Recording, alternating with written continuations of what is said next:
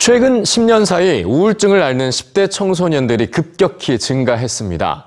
우리나라뿐만 아니라 미국과 유럽, 주요 국가들의 청소년들도 동시에 겪고 있는 우울증.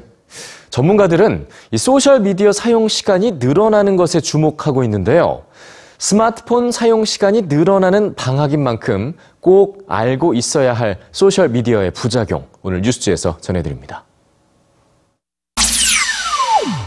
2009년 이후 우울증을 앓는 10대 청소년이 급격히 증가한 미국. 14세에서 17세 사이 청소년 우울증 환자가 60%나 늘었습니다. 미국과 마찬가지로 청소년 우울증에 빨간불이 켜진 영국. 그런데 남학생보다 여학생의 우울증이 두 배 더 높았죠. 10대 청소년들이 점점 더 우울해지는 현상과 함께 등장하는 하나의 키워드가 있습니다. 바로 소셜 미디어입니다. 소통하고 공감받기 위해 접속하는 소셜 미디어. 그런데 이 소셜 미디어를 보는 시간이 길어질수록 청소년들은 왜 더 우울해지는 걸까요? 청소년들이 여가 시간에 주로 접하는 네 가지 유형의 화면 중 무엇이 청소년 우울증과 가장 큰 연관이 있는지 밝힌 최신 연구.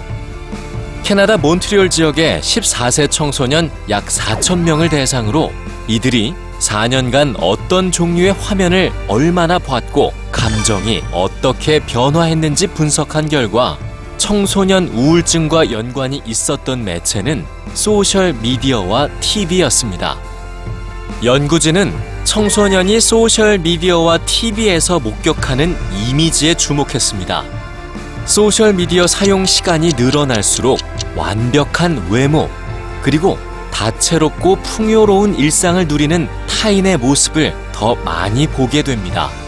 내가 갖지 못한 것, 청소년기에 느끼는 박탈감은 청소년의 자존감을 낮추고 우울증을 불러오죠. 그리고 우울할수록 소셜 미디어에서 위로해줄 친구를 찾는 청소년들. 슬플 때는 소셜 미디어에서 친구들과 소통하죠. 외로움이 덜어져요. 하지만 상처받기 쉬운 예민한 청소년기에 소셜 미디어는 건강한 관계를 만들어주는 도구가 될 수 없다고 전문가들은 말합니다. 소통과 공감, 위로를 찾아 소셜 미디어에 빠져드는 청소년들. 소셜 미디어로 향한 그들의 시선을 소셜 미디어 밖으로 돌리기 위해 필요한 건 무엇일까요?